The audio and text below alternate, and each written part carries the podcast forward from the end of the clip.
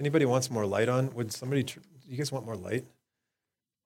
If you don't need it, it's okay, but if you'd like it, you can turn it on there. Seems like everybody's all right. He's a desk right there. I didn't even know what that was for a second. I was like, oh, that's a person. What's going on here? That's cool. All right. Matthew chapter 8. So we're going to look at verses 1 through 17 today, and the message is titled Jesus' Authority Over Sickness. Let me ask you today have you ever experienced a situation that was seemingly impossible? Anybody ever experienced one of those situations? Have you been through one in your life? A seemingly impossible situation? Now, if you're old enough, you have. I'm sure everybody's going to. If they haven't, that's what this message is really going to it's going to minister to you today. If you're maybe you're in one right now maybe you're in a situation that seems impossible i think you're going to find strong uh, encouragement from the word here today.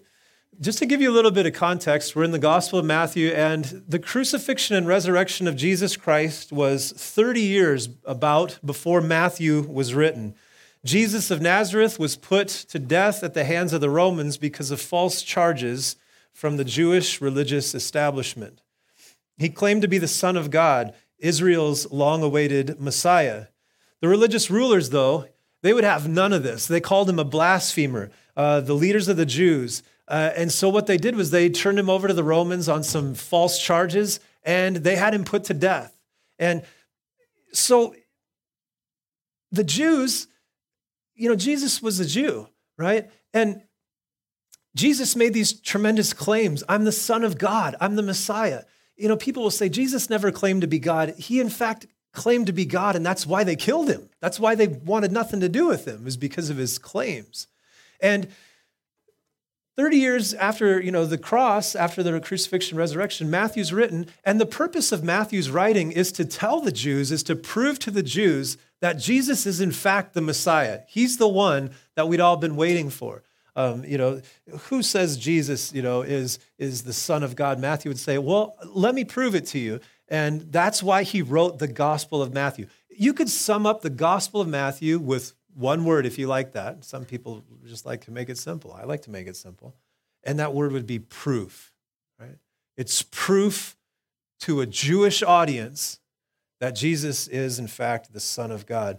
In chapters one and two, Jesus is authenticated uh, by the record of his origins, right? The genealogy. In chapters three and four, Jesus is authenticated by word and deed. He was baptized by John the Baptist, you remember, and then he was tempted in the wilderness. Jesus was authenticated by word and deed in chapters three and four. And then in chapters five through seven, Jesus was authenticated by his teaching. Remember, he gives the Sermon on the Mount, and at the end of it, chapter 7, verse 29, it says that he didn't teach like the scribes, he taught as one that had what? Authority. Man, you guys, all right. It's been a while since we had a Bible study, but I can see that you're still firing and you're still thinking and processing through these things. That's good. So, in chapters 8 and 9, now Jesus is authenticated. Matthew uh, presents proof that Jesus is the Son of God through a series of miracles, right? It's really interesting. There's through chapter 8 and 9, there's a bunch of miracles, and then in between there are sections about discipleship and like what it means to be a true follower of Jesus Christ. It's kind of an interesting section. Now, so we're going to look within the next two weeks, we'll finish chapter 8, Lord willing. But today we're just going to look at verses 1 through 17. All through chapter 8 and through chapter 9, we see Jesus' authority. Like he just has authority and power over all things, right? And in chapter 1, uh, chapter 8, verses 1 through 17, we see Jesus has authority over sickness. Uh, in the next message, we'll see he has authority over people, that he has authority over the elements, over weather, and that he has authority over uh, demonic possession and de- the demonic realm. Actually, in this passage today, even though I've said it's just uh, about sickness. There's one little section that has to do with demonic possession in it, but we'll deal with it more uh, in the next message. So that's where we're going today. Jesus' authority over sickness. The outline's very simple. Number one through uh, verse one through four, a leper is cleansed. Verse five through 13, a servant is healed. Verse 14 through 17, many are healed. this is really good because we all face impossible situations. And what I really think it does, what it does for me, is this encourages me to take impossible situations to Jesus. That's what I get from uh, reading this passage. Number one, Jesus' authority over sickness, and then a leper cleansed, verses one and two. When he had come down from the mountain, great multitudes followed him, and behold, a leper came and worshiped him, saying, Lord, if you're willing, you can make me clean. Before we go on, Heavenly Father, would you bless the word here today? Would you bless the message? God, through the words of a man, through the foolishness of man preaching, would you speak supernaturally to us, Father? Everybody in this room, Lord, needs a word from you. And so, God, have mercy upon us and speak to us spiritually. We ask it in Jesus Christ's name. Amen. When he's coming down from the mountain, so he was giving the Sermon on the Mount, which was really the sermon on a big hill next to the Sea of Galilee, and he's coming down after that, and great multitudes are following him. A lot of people drawn to the teaching of Jesus. That's an exciting thing when people are drawn to the teaching of Jesus. Sometimes when they're drawn to the miracles, you know, they they stick around for a little bit and then they kind of fade out. But it's interesting when people are drawn to the teaching of Jesus. I think that's a pretty cool thing. And behold, a leper came and worshiped him. Now you might be thinking, how in the world does a leopard worship? It's not a leopard, right? This is, we're talking about a leper. And so, that was a bad joke. I can tell when she's smiling at it. Like I, if Molly's smiling at it, I know it was a bad joke.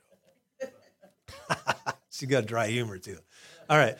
So uh, this leper, he comes, and if I say leopard on accident a bunch of times, just don't correct me. Don't get stuck on it. You know, just keep going with it. You know, just I'll, I'll get it figured out. He's coming down the mountain, and a leper comes and he worships him. Now, this is a man with leprosy, and he approaches Jesus and he worships. He bows down before him. He bows down, he, he prostrates himself before him. Now, what is leprosy? It's a disfiguring skin condition. That it's part of the. It's a nervous disorder. Um, you go numb everywhere. Essentially, it's a terrible head to foot uh, disease. that causes sores, rotting flesh. Uh, no known cure for it. Eventually, it's going to kill you. This man had received a terminal diagnosis. In the Old Testament, in the book of Leviticus, uh, chapters 13 and 14, lepers were declared to be unclean ceremonially unclean. Now, what does that mean? This meant that lepers, if someone had leprosy, they were totally and permanently ostracized from the community and from worship. They couldn't go in the temple, they couldn't go around anybody. They had to be alone, right? Um, quarantine. You're like, hey, that sounds familiar. I know about that. A little bit more extreme, though. Let me read Leviticus chapter 13, verse 45 and 46. Listen to this. This is in the law, in the law of Moses, the first five books of the Bible. Now the leper on whom the sore is, his clothes shall be torn and his head bare, and he shall cover his mustache and cry, Unclean, unclean. He shall be unclean. And all the days he has the sore, he shall be unclean. He is unclean, and he shall dwell alone. His dwelling shall be outside the camp.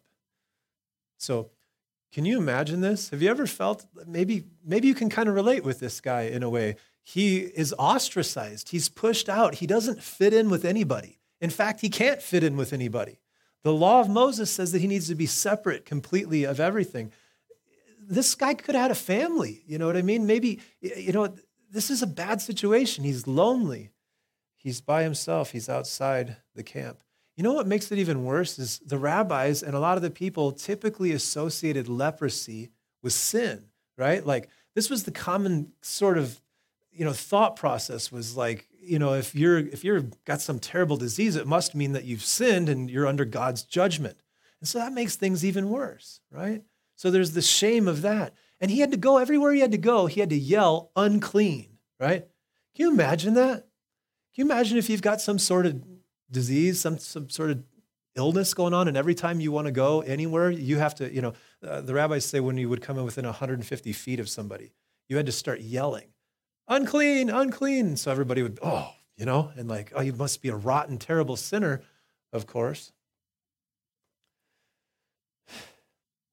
So if you had leprosy in this day, you were literally rotting away, alone, isolated, ashamed. You were despised. You were avoided. You were hopeless. You were untouchable, unapproachable, unable to go to church. It was a dreadful, darkening existence. Now, with that to be said, you can almost hear the sound of this man's voice. Look what he says there. He says, Lord, if you're willing, you can make me clean. This would have taken a lot of courage to come up to a rabbi with a whole great multitude of people, and you're not supposed to be around anybody, and let alone a rabbi, let alone this teacher. And he comes up to me and says, Lord, if you're willing, you can make me clean. I want you to notice three things in that statement. That's a very significant statement. And by the way, we're going to come around to it at the end, and we're going to talk about that statement for a little bit because God heavily has impressed this statement on me today. I think He has a word for us um, through that statement. But I want you to notice three things for now that are in there. First of all, He recognizes Jesus' lordship. Number one, Lord, if you are willing. Now, the second thing I want you to notice, He doesn't doubt Jesus' ability, does He? He says, if you're willing, you can do this, right? He doesn't doubt for a second that Jesus could heal him, doesn't doubt it. That's the second thing. The third thing, he does wonder about Jesus' willingness to heal him, doesn't he? Understandable, considering if you're a leper, you would wonder, you know, nobody really wants anything to do with me. I wonder if Jesus wants anything to do with me. Have you ever felt like that, by the way? You know, I'm pretty bad. I wonder if Jesus wants anything to do with me.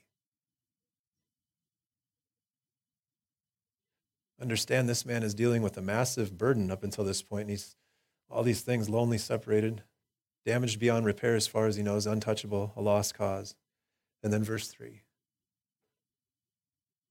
Then Jesus put out his hand and touched him. And he says, I am willing, be cleansed. And immediately his leprosy was cleansed. Instantly, his condition disappears. This thing that's been causing all this problem in his life, you know, gone in an instant. Can you imagine? The thing that's been keeping you isolated, untouchable, all these things gone just like that. I can't even imagine. I tried to sit here for a while and imagine what will go through this guy's head. How many things in his life have changed in that moment, right? Just in that moment. You couldn't even comprehend it all at once, you know? I don't have to yell unclean, unclean everywhere I go anymore. I don't have to tell people if I've been vaccinated or not. No, I'm just kidding.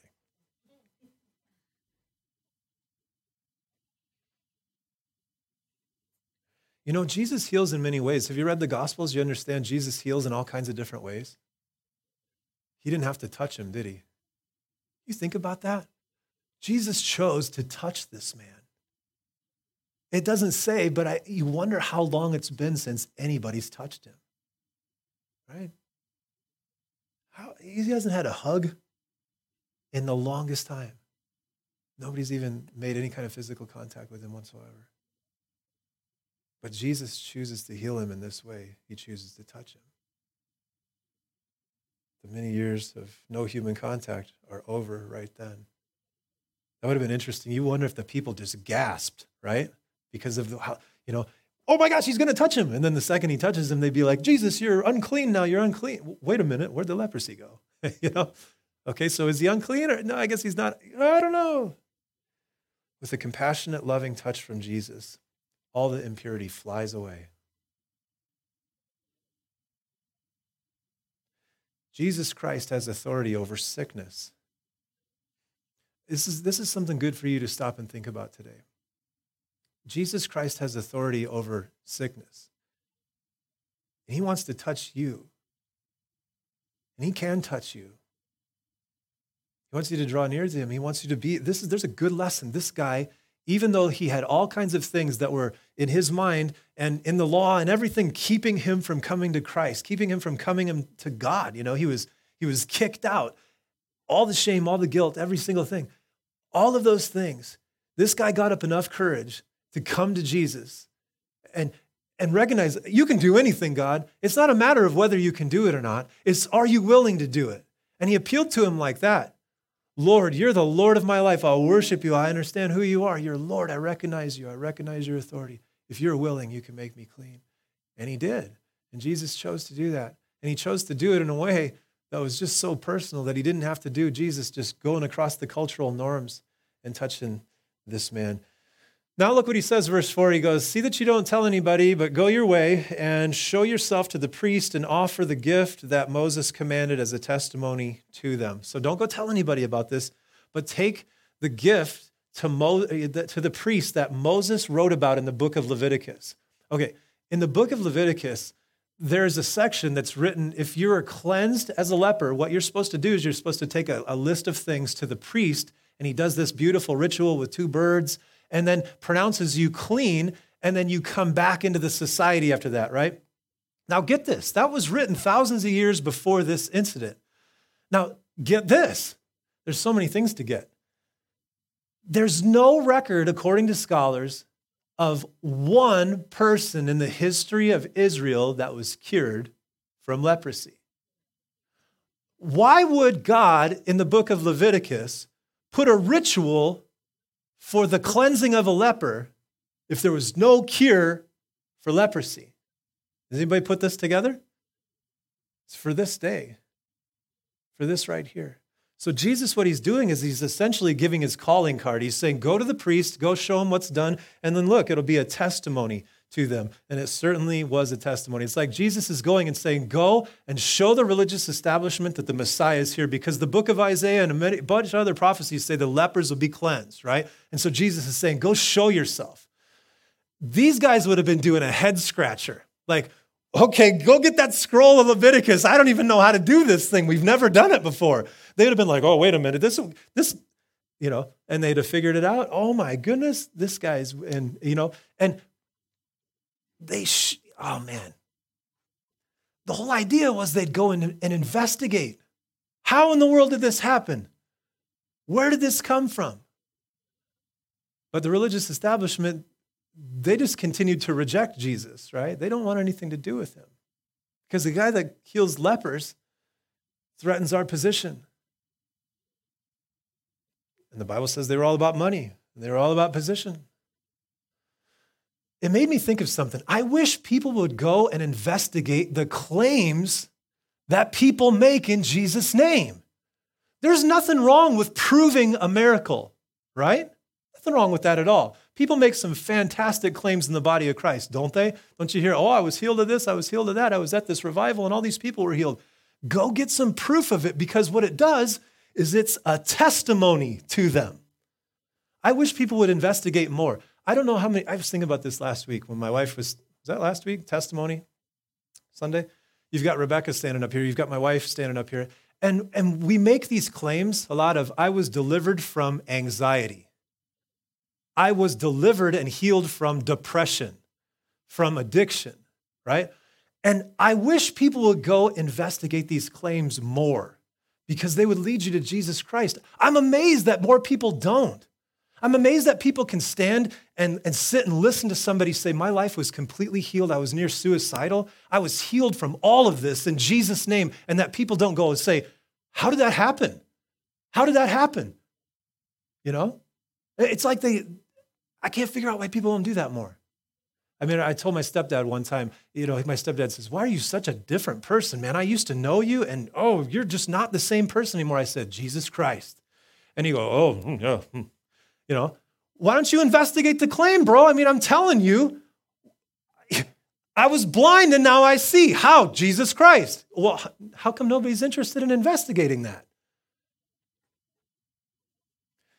Lord, lift the blinders off of people, right? Where they'd hear a testimony and, they, then it would lead back to Him. That, How were, you de- how were you delivered from depression? Well, what I started doing was I stopped being a Christian in name only, and I started getting into the word and into prayer and into hanging out with other Christians.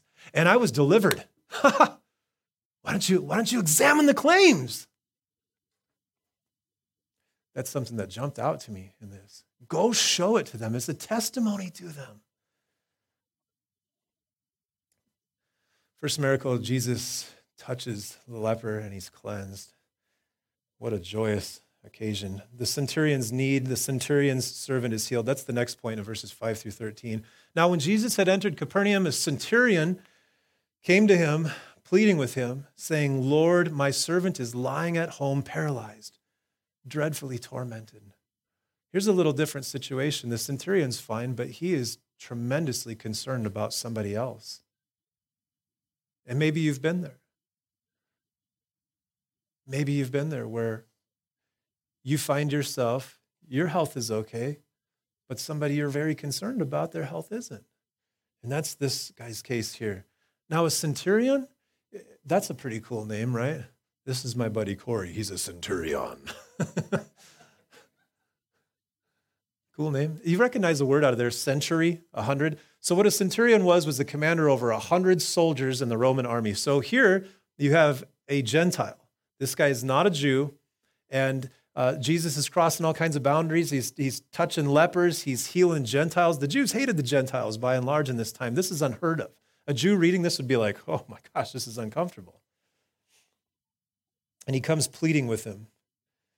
And he says, Lord, my servant is lying at home paralyzed. He's dreadfully tormented. In Luke's account, it adds that he was near death. So this guy is struggling. This guy has a loved one uh, that is struggling. Now, this guy was probably incredibly important to the centurion, this servant, because when you were a centurion, when you served the Roman army, for 20 years, you had to give them service and you couldn't get married, right? So, this servant is probably an integral part of the soldier's life, of the commander's life, and he cares about him. He's a man of compassion. That's all that's on his mind, most likely. This person that's so close to me, near death, dreadfully tormented. Notice also he recognizes Jesus as Lord there. Lord, my servant is lying at home paralyzed. For him to be calling Jesus Lord and to believe on Jesus is to essentially depart from his like pagan affiliation. You know what I mean? This is a risky thing for this guy in a sense. He's coming out of, you know, he's essentially declaring allegiance uh, to Jesus as Jew, and he's, he's departing from, you know, I thought Caesar was Lord, right? This is a desperate situation, an impossible situation. He is doing okay, but his servant is about to die. He's desperate and worn out, and this person's on his mind constantly. Will he live? And Jesus said to him, verse 7, I'll come and heal him. Then the centurion answered and he said, Lord, I'm not worthy that you should come under my roof, but only speak a word and my servant will be healed. For I also am a man under authority, having soldiers under me. I say to this one, Go, and he goes, and to another, Come, and he comes, and to my servant, Do this, and he does it the centurion here, he recognizes that Jesus doesn't need to come to his house to do the healing because he recognizes authority. He understands how authority works. You see, the centurion, as he would go out and he would give orders, people would listen to him, like, or die, right? Was it because any authority that the centurion himself had? No, but it was because he was under the authority of Rome, right? And so even though the, you know, Caesar's not there, his authority is at work, right? And so the centurion connects this in his mind with Jesus. He says, Look, you have authority over everything, you have authority over sickness. And so you don't even need to be there. And he kind of does him the favor of saying, Jesus, you don't even need to come to my house because, like, Jesus would be defiled ceremonially, you know, if he went into a Gentile's house. And so he says, You don't even need to come to my house, Lord, because he knows that Jesus can speak a word and things can change healing can come into your life either through a touch, through a word, through a distant word. And this guy recognized it. I love Jesus' reaction to it. Verse 10, he goes, When Jesus heard it, he marveled and he said to all that followed, Assuredly, I say to you, I have not found such great faith not even in Israel. And I say to you that many will come from east and west and sit down with Abraham, Isaac, and Jacob in the kingdom of heaven. But the sons of the kingdom will be cast out into outer darkness. There will be weeping and gnashing of teeth. Then Jesus said to the centurion, Go your way, and as you have believed, so let it be done for you. And the servant was healed that same hour. Now, he marvels about it and he turns to the people following him and he says, I've never seen faith this great in all of Israel. Let me, I'm going to reword that a little bit. It's not that I'm rewording what Jesus says, but he's saying the people that should have great faith don't even have faith compared to this Gentile. Have you ever met an unbeliever or a brand new believer that has so much faith? They don't know everything about, you know, Calvinism, Arminianism, sovereignty, free will, of anything like that, nothing like that. And they'll just pray, you know, because, you know, they'll they believe, you know, they believe God can do anything. And then you go into some Christian that's been a Christian for just like forever, and, and they'll tell you every reason why God won't do things. It's kind of like what he's saying in a way, right? I haven't seen faith this great, even in this whole group of Israel, these people that should have faith.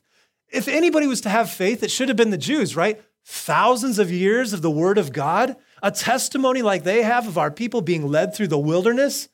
I mean, the Red Sea, the manna, the, the water from the rock. I mean, you'd think these people, if, listen, if miracles made faith, these people should have had it, right?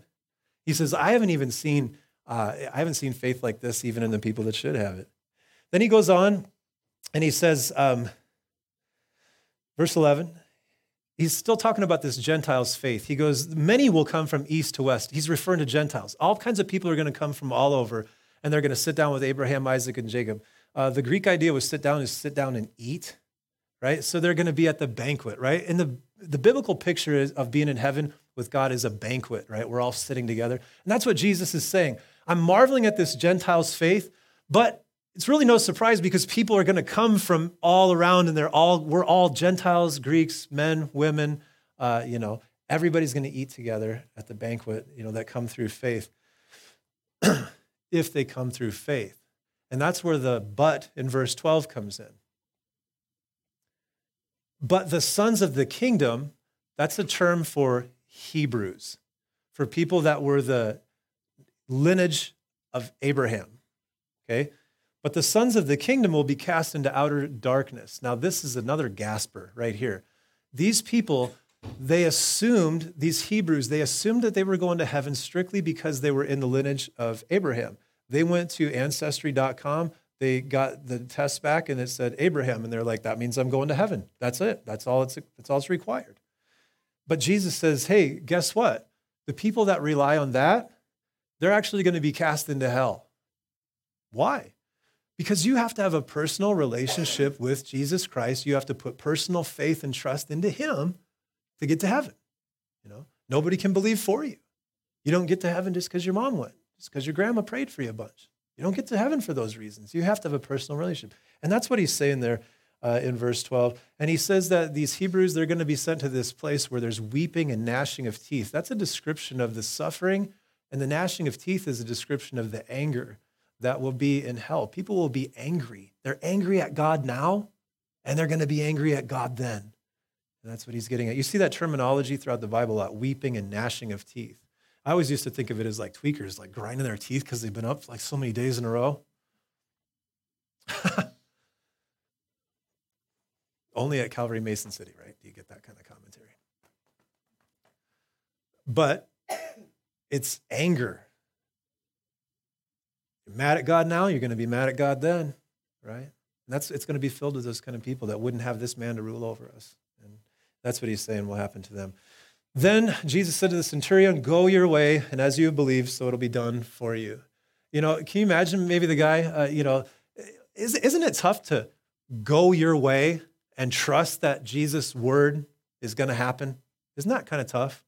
You know, it is in certain situations. But he knew that Jesus could heal from a distance. And so Jesus says, Go your way, and as you believed, it'll be done for you. I want to point something out about healing right here, okay? Because a lot of people try to make a pattern about healing and they try to, you know, they try to figure out how this works. I don't know, a lot of us do. A lot of us try to figure out how it works, you know? I mean, I would think you would. If you're inquisitive, you want to know the Bible, you want to know how, how God does things. One thing I can figure out about miracles and healings is you can't figure out how it works, you know? I mean, there's no pattern that Jesus seems to set forth. I will tell you one thing that's clearly wrong. When people say God only heals you if you have a lot of faith, that's clearly wrong because the centurion's the one that had the faith here, not the guy, right? As far as we know, look, Jesus says that go your way as you have believed. Let it be done according to you. So you have to understand uh, that Jesus heals in a bunch of different ways. It's good to pause and realize that because a lot of us try to put a box over Jesus Christ, right? Imagine if this guy, you know, he says, Oh, you don't need to come to my house. But imagine if he said, Yeah, you do have to come to my house and you have to do it this way and you have to touch me just like you touched that leper guy. I heard about that thing. Now you you have to touch me. Where, where was he sitting? Where did you touch him at? You know? And we start to put God in a box. We start to say, God's only going to do good things in my life if I'm a good boy, you know, or, or God's only going to, you know, or whatever it is. But you can't put God in a box, right? Maybe you're missing something that God wants to do in your life today because you're trying to put him in a box. I think that just jumps right out at us, doesn't it? The leper, the servant, now many healed. Verse 14 and 15, Peter's mother in law healed. Now, when Jesus had come into Peter's house, he saw his wife's mother laying sick with the fever. So he touched her hand, and the fever left her. And she arose and served them. Now, Peter was married, obviously, because here's his wife's mother. Peter's got his wife's mother in law living with him. Hey, it's like the Addams family. And she's laying sick with the fever. Now, most likely, scholars think she's probably had malaria. That's what it was commonly associated with. It. And the Greek word translated fever is like the strongest word that you can use for burning up. Like she was burning up in a hopeless situation. She's a shut in in her, uh, you know, her daughter and her son in law's house, and, you know, they're caring for her. And um, Jesus comes in and he just touches her and heals her. I want to point out also again, it doesn't say anything about faith. Like she didn't, presumably, she didn't even, we don't even know if she had faith or not. Jesus just came in and out of compassion, he healed her. Now, there are those that are kind of down on miracles, and they will say things like, Jesus only did healings and miracles to validate the gospel. That's the only reason he did it. That's not the only reason Jesus did healings. Jesus did them because he loves people you know, and because he has compassion on people. He also did things to draw attention to validate the message. He did both of those things. It's a good thing to keep in mind that he did these because of love and compassion. And I like her reaction. She arose and served them. Now, I don't know about you, but the last time you had a fever of like 103, 105 maybe, would you be alive if you had a fever of 105? I think you could hack that. I don't know. When was the last time you got up and instantaneously felt like serving, you know, 20, 30, 40 people? You know, the body would be sort of worn out probably after this. That proves that this is just a miraculous, it's a miraculous thing. You know, it's not one of these things where, you know, somebody, you know, this is miraculous. Jesus changed this lady's life right there. Kind of two miracles. The fever left her and she woke up and served. Uh, I was reading this guy the other day. He said, Jesus never did anything selfishly. And this guy pointed to this and goes, Yeah, he did. He healed her so she'd serve him. like, he was joking. But I want to, that's actually funny that you bring that up, guy that I'm talking about. Because he didn't say, Get up, I'll heal you if you will serve me. Isn't that interesting? How many people try to bribe Jesus? I'll tell you what, Jesus, I'll go to church every week if you will. Well, no, no, no, you don't have to do that. Her response to Jesus' touch was, I want to serve. It reminds me of my wife, you know, giving her testimony. You know, she, she gets healed of depression, of sickness, of drug addiction, all these things. And her response is she wants to serve. you can't keep her from serving. You give her the week off and she's trying to serve. You're like, you have to sit down. You can't, people that have received a touch from Jesus, you can't stop them from serving. You just can't. That's the natural response to somebody that's had an encounter with Christ. And that's the way he has it too. You know, God came, for God so loved the world, he came and he did salvation for you. What do you want to do in response? Verse 16, when evening had come, they brought to him many. Whoa, wait a minute. Evening? Okay, let me give you some perspective. The Sermon on the Mount was in the morning. Jesus has put it in a full day of ministry, right? when many when evening comes, they brought many to him who were demon possessed. And he cast out the spirits with a word, and he healed all who were sick, that it might be fulfilled which was spoken by Isaiah the prophet, saying, He himself took our infirmities and bore our sicknesses. Demon possessed, these are people that through the a lot of scholars say that there was so much demonic possession in this area because of the people's fascination and love of magic, right? The occult. Um, the equivalent today is like horoscopes, um, you know, mediums, intuitive readings, angel readings. That stuff's the occult, right? Drugs, um, all kinds of stuff floating around on YouTube, trying to initiate people, bring them into this demonic realm. You open up the door to Satan, and demons come and inhabit you. Right? It's a, it's a big reality. If I had kids, I would be terrified of what they look at on tablets, man. I would be terrified. I don't, I'd be a terrible parent. My kid would have a straitjacket in a room, no tablet, no Wi Fi. I'd put aluminum foil over the house. Nobody's going to get a Wi Fi signal in this place. No way. Goodness gravy. Demonic possession can cause, um, you know, anger, can cause um, stuff that looks like, you know, seizures, stuff that all just all kinds of different stuff, violence, um, just a rebellious spirit, all kinds of different stuff, demonic possession. He's talking about people, and look, he brought many. They brought many to Jesus, many people possessed by the devil, and he spoke a word, and the demons fled out of every one of them, right? Isn't that something? That at the word of Jesus Christ, demons flee? That's just something. And he says that it might be fulfilled, which was spoken by Isaiah the prophet. Remember when I said Matthew's trying to prove that Jesus is the Son of God? That's what he's doing right here. He's saying Isaiah prophesied this. Isaiah said that he himself, talking about Jesus, took our infirmities and bore our sicknesses. And then it goes on to say in Isaiah chapter 53 that by his stripes we are healed. Now, all the healings that Jesus did, all the healings that he does, they all came to people and they all come to people through suffering. Right? That's a very important thing for us to understand here. Everything that Jesus has ever done for you, uh, the salvation that he's given you, the deliverance that he's given you in your life, it's all come through his suffering.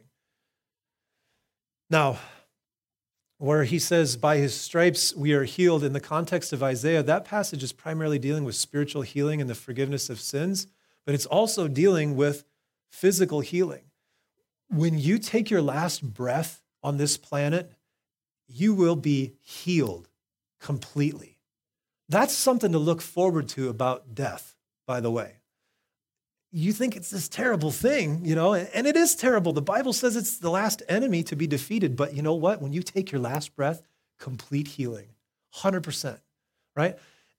Everybody that's healed now in this temporal realm is eventually going to die and have to deal with the last enemy, which is death. And so when Isaiah says that by his stripes we are healed, there's a partial fulfillment of that now. There are healings happening, but ultimately, the great healing comes when death, you know, oh, death, where's your sting, right?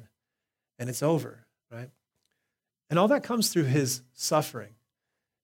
It's a beautiful thing. That's a good thing to meditate on. Every good thing in my life that Jesus has done, all come through his suffering.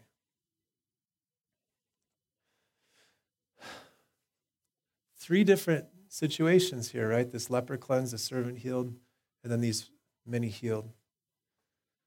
Jesus has absolute authority over all these different things.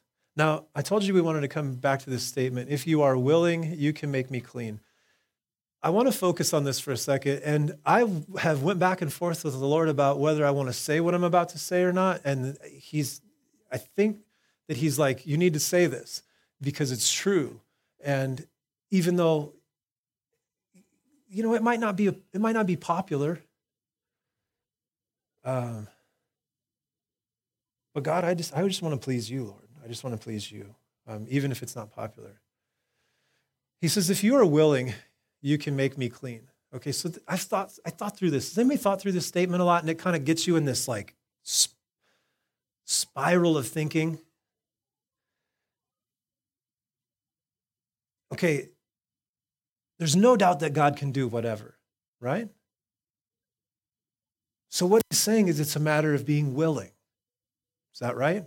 That's plain from the text.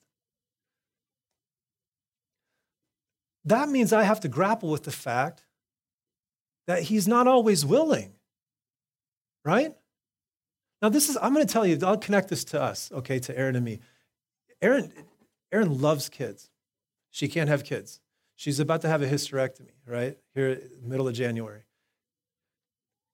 I've watched my wife battle this sort of thing with God. Why are you not willing to give me kids? I read every time. Can you imagine her devotion life? She reads through the Bible once a year. She's read through it like 13 times. And every time she gets to God opened her womb, God opened her womb, God opened her womb, right? Why, God? Why don't you? If you're willing, you could do this. Okay? Now, It's not a matter of his ability, he can do all things. It may not be his will to heal you in this life. Right? Now I know if I had, if I have some there's there's certain people that would just rebuke me in the name of Jesus for my lack of faith, right?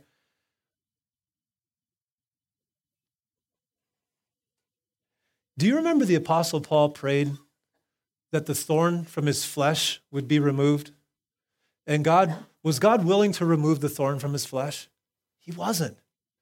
But what did he say instead? My what? My grace is sufficient for you, right? I prayed three times, then I just determined God wasn't going to do it. And God said to Paul, My grace is sufficient for you, right?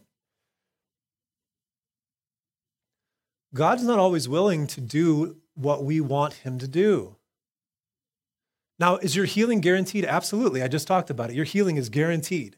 It's absolutely guaranteed. People have heart conditions in here. People have daughters that are, uh, you know, this is reality, okay? Their healing, your healing is guaranteed, just not on this side, right? Now, you may be internally rebuking me because of my lack of faith, but I want to put it to you like this I think it's more of a mature faith to realize that, okay? It really is. The thorn in Paul's flesh caused Paul, shaped Paul's ministry. The difficulty that you're dealing with right now is shaping your life. Right? It's, there's nothing wrong with you why God's not taking this thorn in the flesh out of your life. That's the thing I just can't stand about that phony baloney preaching where it says if you don't have enough faith, well, if you got enough faith, God will take everything out of your life and by his stripes we're healed. That's not what that means. You need to quit telling if you I don't know think anybody here tells that's a terribly abusive thing to tell people. What is right is to look at the statement of this leper and say, if you are willing, you can make me clean. Now, friends, let me put it to you like this. I think that's a mature faith to understand that God can absolutely do everything and let nothing tarnish that in your life. Let nothing diminish the fact that God can do everything. And it's a matter of his authority. It's, he's got all the authority, he can do whatever he wants. But it might not be a matter of his will, right? But, but get how good this is. To understand that, if I pray God, give my wife kids. I want to have kids with her. And he does. Praise be the Lord. But if he doesn't, we can sit back now and say, you know what? Because of who he is, God's yes is essentially just as good as his no. Doesn't that make sense? Because praise be the Lord, He's got a plan. If He doesn't answer prayer the way that I want, it's not that He can't do it, it's that He has something else in mind. Because the Bible says clearly that all things work together for the good, for those that are called, that love the Lord, that are called to Him. All things work together for the good. Even the difficulties in our life work together. So you have to, you have to maintain that attitude. God, I know you can do all things. I don't doubt that for a minute. And I know it's not a matter of me whipping up so much faith to force your hand to do something. I know that's not it. That's childish. That's such a childish image of God thinking that like your faith can actually change. And, you know, how cruel that would be to say to my wife, oh, because you don't have enough faith, you can't, you can't have kids. Are you kidding me?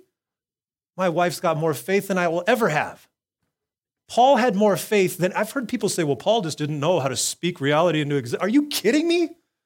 That's from the pit of hell, man. That's devil teaching. That makes prosperity preachers rich. Okay?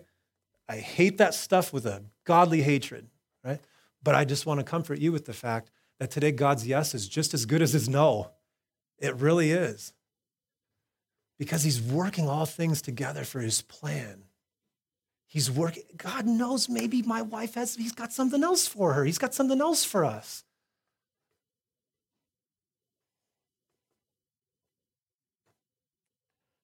You know, you should take that and put that over all your prayer requests. You can, if you are willing, that's not a sign of weak faith. It's not a sign of weak faith to say, God, if it's in your will, you can do it and you will do it. That's not a, that's not a sign of weak faith at all. It's a sign of a mature faith. Remember what Job told his wife? He says, How can we receive good from the Lord and not bad? You know? How childish it is to say, I'll, I'll follow you and worship you, God, if you do things the way I think you should. I mean, really? Come on. This helps me tremendously. If I pray something, I know He can do anything, but I also know that He might not willing, be willing to answer in the way that I want Him to. That crushes some people's faith but it strengthens me and it causes me to walk in faith. I can wake up every day and I can say, you know what? This life is the one that God put me in, and this is the one that God is doing things through. He's doing good things. Our God does great things, right? And He's going to keep on doing great things. They just might not look. That's why I want, you know, who do I know? The, the smartest thing for me to do is just surrender to Him. God, I don't know where you're going to take me today. I don't know what you're going to do, but I know you and you're good. My heart can rest in that. Your heart can rest in that here today, too. God is 100% willing, listen carefully, He's 100% willing to always do, always do the best thing for you. That's so good.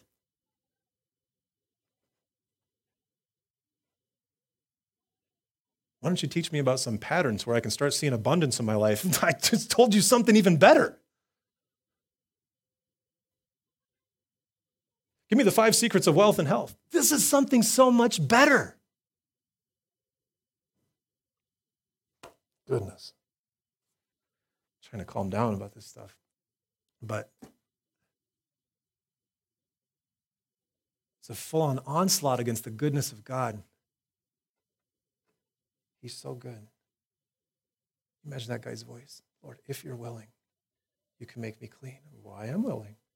Be cleansed good news. He's willing. Your healing is, is definite. Definite. There's nothing that can stand in the way from you being fully healed, right? Maybe not in this life. Maybe so. That's so good. Ultimately, Lord, I just trust you and I trust your authority. Maybe you've received a terminal diagnosis. Maybe you know somebody that has. Maybe you're concerned about somebody. Maybe, maybe you've been shut in. Maybe you've been cut off. Maybe you feel untouchable. The Lord wants to touch you. If you'll just open your heart to Him, we're going to have communion here together. And I want you to think of this today. And Kenny, you want to come up and help hand out the elements? Uh, Corey, would you, you want to help him too? We're going to remember the Lord here and what he did for us. And I want you to think of him as touching you. He came to be available to you. And so, yeah, you guys can go ahead and come up and, and just, yeah, get it going. As we approach his table here today, this is symbolizing the God who came near. The God who really in the grand plan of everything is yes is just as no is as good as is no. It's all good because he's working all things together. Father, I pray for those that may need a touch from you today. And if it's your will that you're going to heal them here today, Father, we ask that you would do that emotionally, spiritually, heal us from sin, heal us from the effects of sin. Father, I pray that your spirit do exactly what you would want to do, Lord. And we come to you and we don't doubt your ability in anything at all. I pray, Father, for anybody here that may have been suffering for a long time that has been sort of doubting your ability. Father, that you would restore their faith, that you would restore their complete trust in the fact that you can do everything, Lord. Father, I pray that you would cause us all to rejoice in the truth that our healing is guaranteed and that it is on the way. It may not be in this life, I understand, Lord. My wife may not have kids in this life. I understand, Lord. But God, you're good either way. How could we receive good from you and not bad? Nonetheless, Lord, you're worthy of praise. We declare, Father, that your will is good. We love you, Lord Jesus. We rest our hands, our heart into your hands. Some of us are so weary wrestling with you, wrestling with ourselves, wrestling with impossible situations, God, that we just want to bring those here right now and just leave them at your feet. We ask in Jesus' name.